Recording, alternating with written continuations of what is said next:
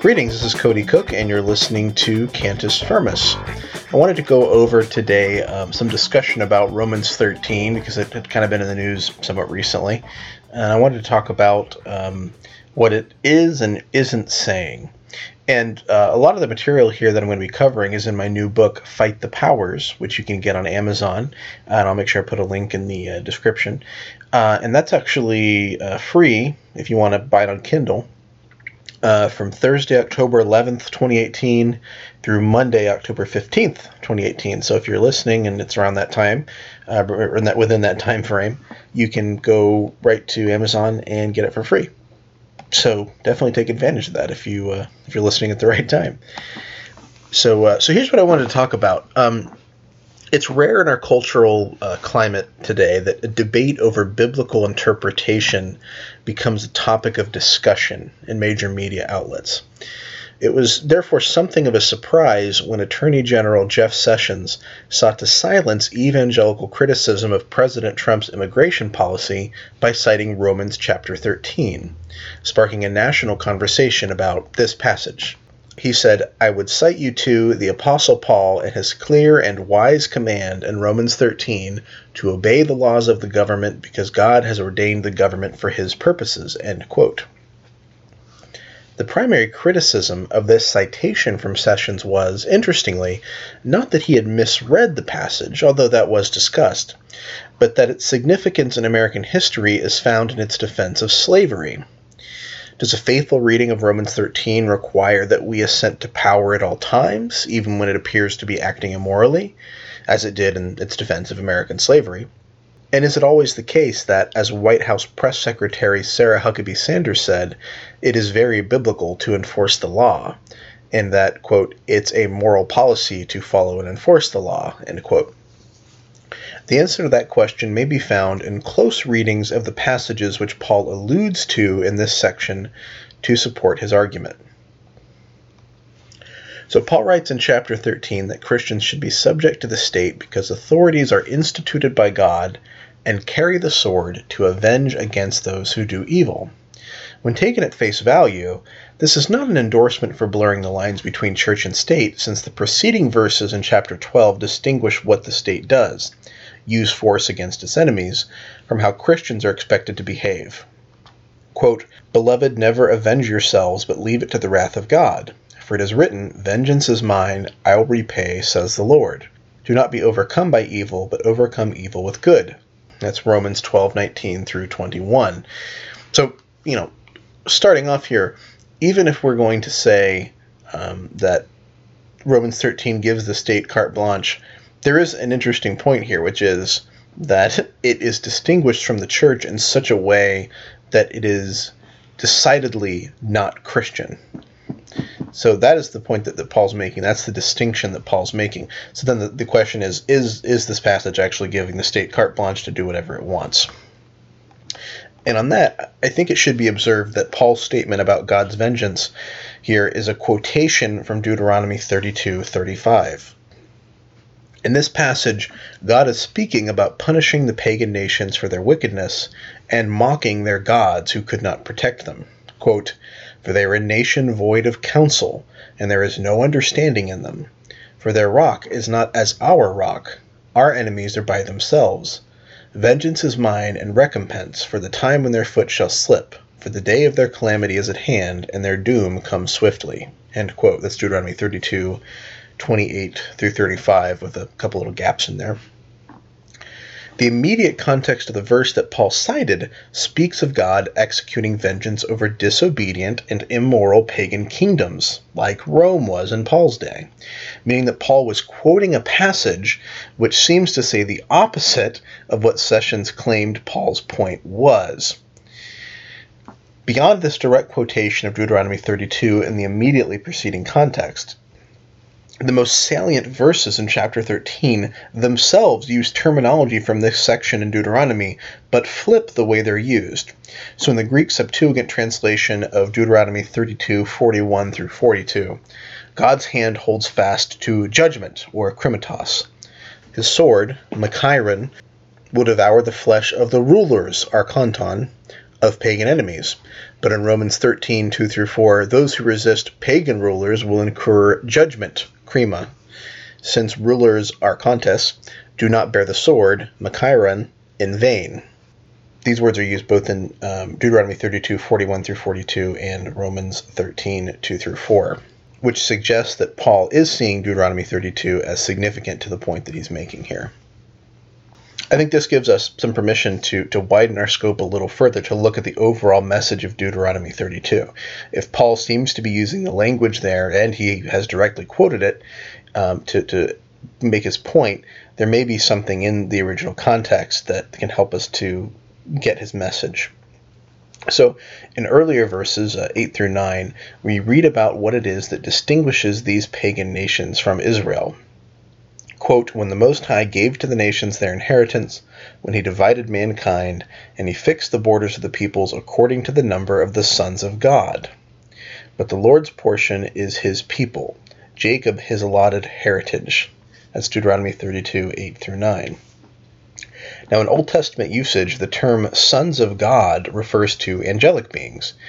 In other words, Deuteronomy 32 8 through 9 seems to be communicating that God has placed lesser spiritual powers over the nations, but chose Israel as his special people. Elsewhere we read, and Paul would have understood, that these powers were corrupted. In other words, to support his claim that the earthly powers only punish evildoers as God's representatives, Paul appealed to an Old Testament passage which taught that the nations were hopelessly corrupted under the superintendence of fallen angelic beings and that God would judge them one day soon. However, it would be premature of accusing Paul of such great incompetence, as those who hold to the authoritarian view have unwittingly done. Is it instead possible that Paul was speaking in coded language to knowledgeable Christians who understood their Bibles, even as he hid the meaning of what he was saying from eavesdropping hostile earthly powers.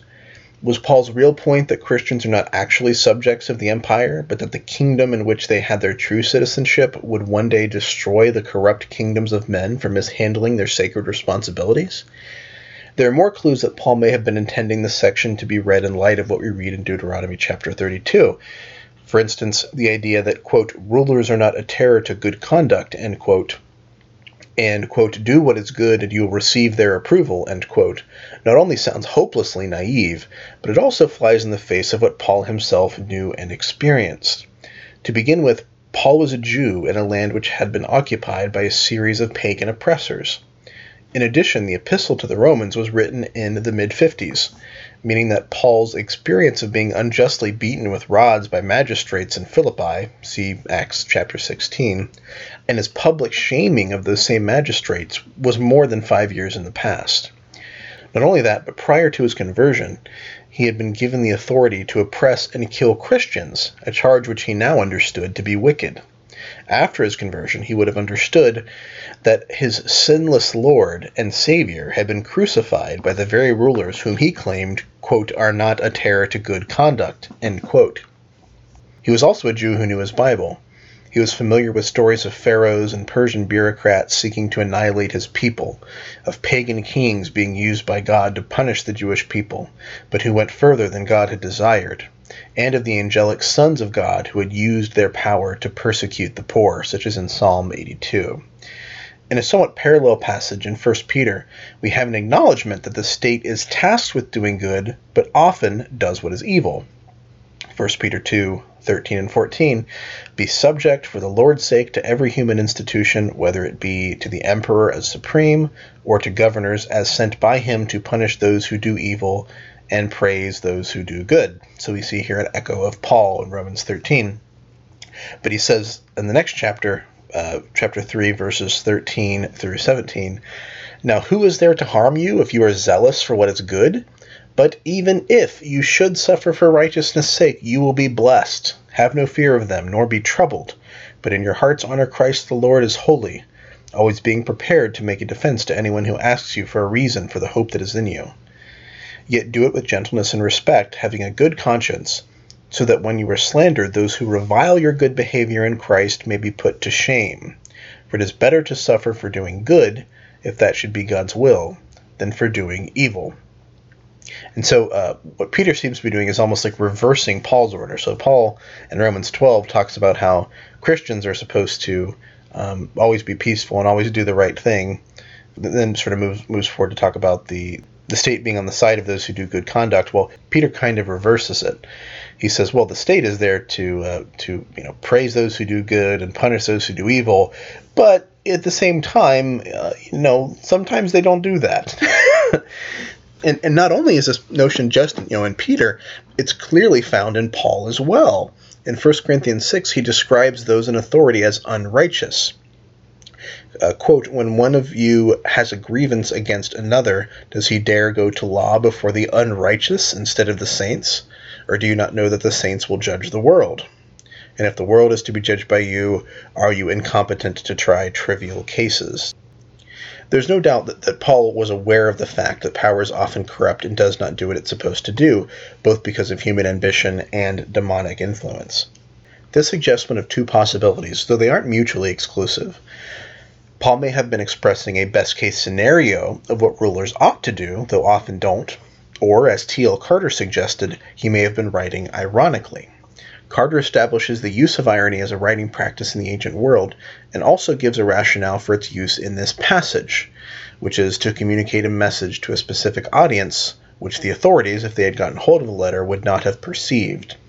The authorities would have been flattered by this rose tinted portrait of themselves. The many in Paul's intended audience would have known that in practice, and indeed even in the passages which Paul is citing as proof texts, those in power often don't behave in such a way.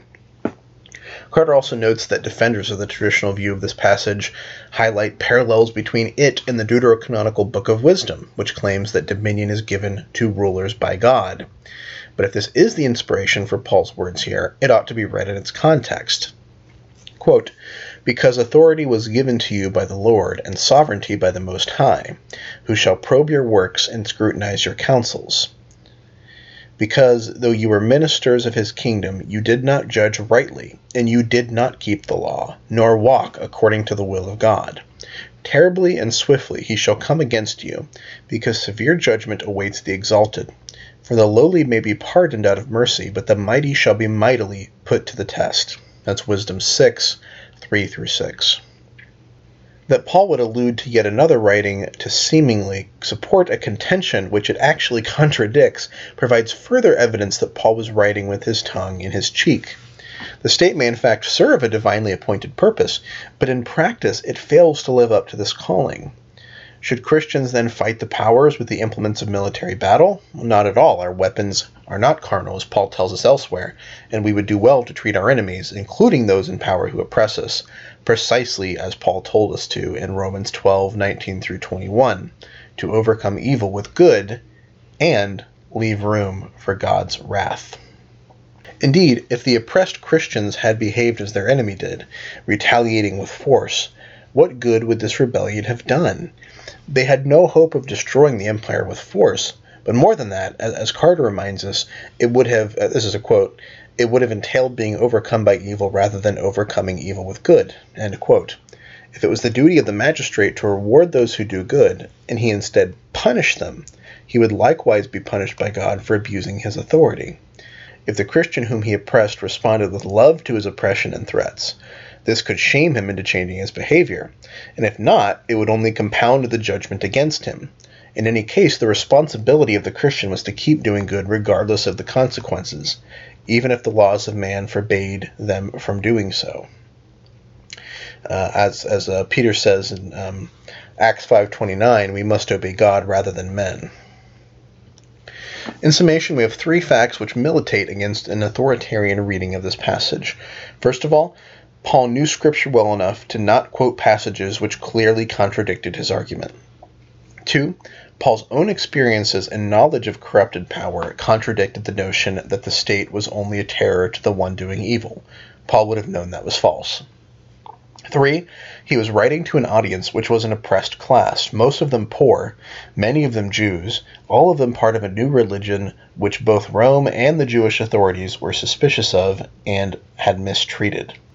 Therefore, Paul could not have meant in Romans 12 through 13 that the magistrate always does what is good, or even that he should always be obeyed. In point of fact, the external literature which Paul alludes to teaches that God will one day judge the state for mishandling its duties. In the meantime, the responsibility of Christians is to be beyond reproach, eschewing violence for love that either shames the oppressor or compounds the coming judgment against him. And this is what I think is troubling about um, Sessions, Sessions' comments. Sessions sort of says with a smirk on his face, if you watch the video anyway, um, that the Apostle Paul gave a clear and wise command in Romans 13 to obey the laws of the government because God has ordained the government for his purposes. In context, he's talking about laws that were separating uh, children, uh, uh, children of uh, immigrants, legal immigrants, from their parents.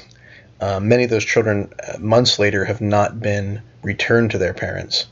Um, and you know the conditions obviously have been psychologically and, and you know damaging and physically uh, undesirable um, and so to say with a smirk on your face well you know we're you know you're supposed to obey the government and obey the laws if paul is is is actually saying that god is going to judge the state for its mishandling of its duties this should not be stated with a smirk. Those in government should not quote Romans 13 with a twinkle in their eye, but with, I mean, you know, fear and trepidation in their hearts, as uh, as as that wisdom, the passage in wisdom says, the lowly may be pardoned out of mercy, but the mighty shall be mightily put to the test.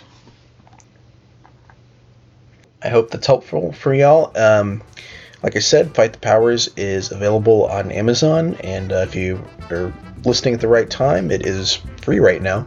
So to, to download on Kindle anyway, paperback still is going to cost you a few bucks, but also fairly reasonably priced. So I thank you and uh, blessings. I'll hope to talk to you soon.